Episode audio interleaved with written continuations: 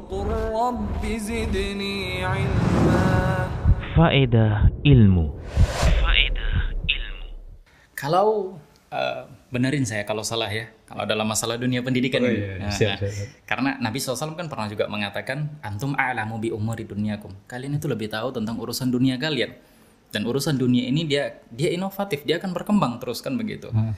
Eh, ada teori-teori yang dulu dipakai, tapi di zaman sekarang nggak bisa dipakai lagi Iya, betul. karena nggak cocok gitu dengan zamannya. kan. Adapun dalam masalah agama, maka ini tidak bisa, harus kembali kepada Al-Quran dan Sunnah. Harus dikembalikan semuanya kepada Al-Quran dan Sunnah. Dan Allah Subhanahu Wa Taala menyuruh kita, wa in tanaza'tum bi syai'in farudduhu ilallahi wa rasulih. Kalau kalian berselisih tentang satu masalah, dan siapa sih yang nggak pernah berselisih? Apalagi dalam urusan agama. Iya. Pasti ada perselisihan, kan begitu. Dan Allah katakan kalau kalian berselisih dalam satu masalah, maka kembalikan kepada Al-Quran dan Sunnah Nabi Shallallahu Alaihi Wasallam. Adapun uh, ucapan-ucapan, kalau itu hanya sekedar nasihat, ucapan-ucapan dari tokoh masyarakat, baik orang-orang dahulu maupun orang-orang di zaman sekarang, kalau itu mencocoki Al-Quran dan Sunnah, maka silahkan kita ambil, tidak mengapa. Tapi kalau seandainya menyelisih dari Al-Quran dan Sunnah, maka ucapan itu tidak bisa kita terima. Ucapan ucapan tersebut harus kita tolak. Ini yang dibutuhkan harus belajar, menuntut ilmu Belajar, syar'i. Kalau kalau seandainya seseorang itu sudah mengetahui ilmu syar'i, dia biasanya biasanya akan bisa mem- memilah ketika ada si fulan ngomong begini, kan begitu. Ngomong bla bla bla bla.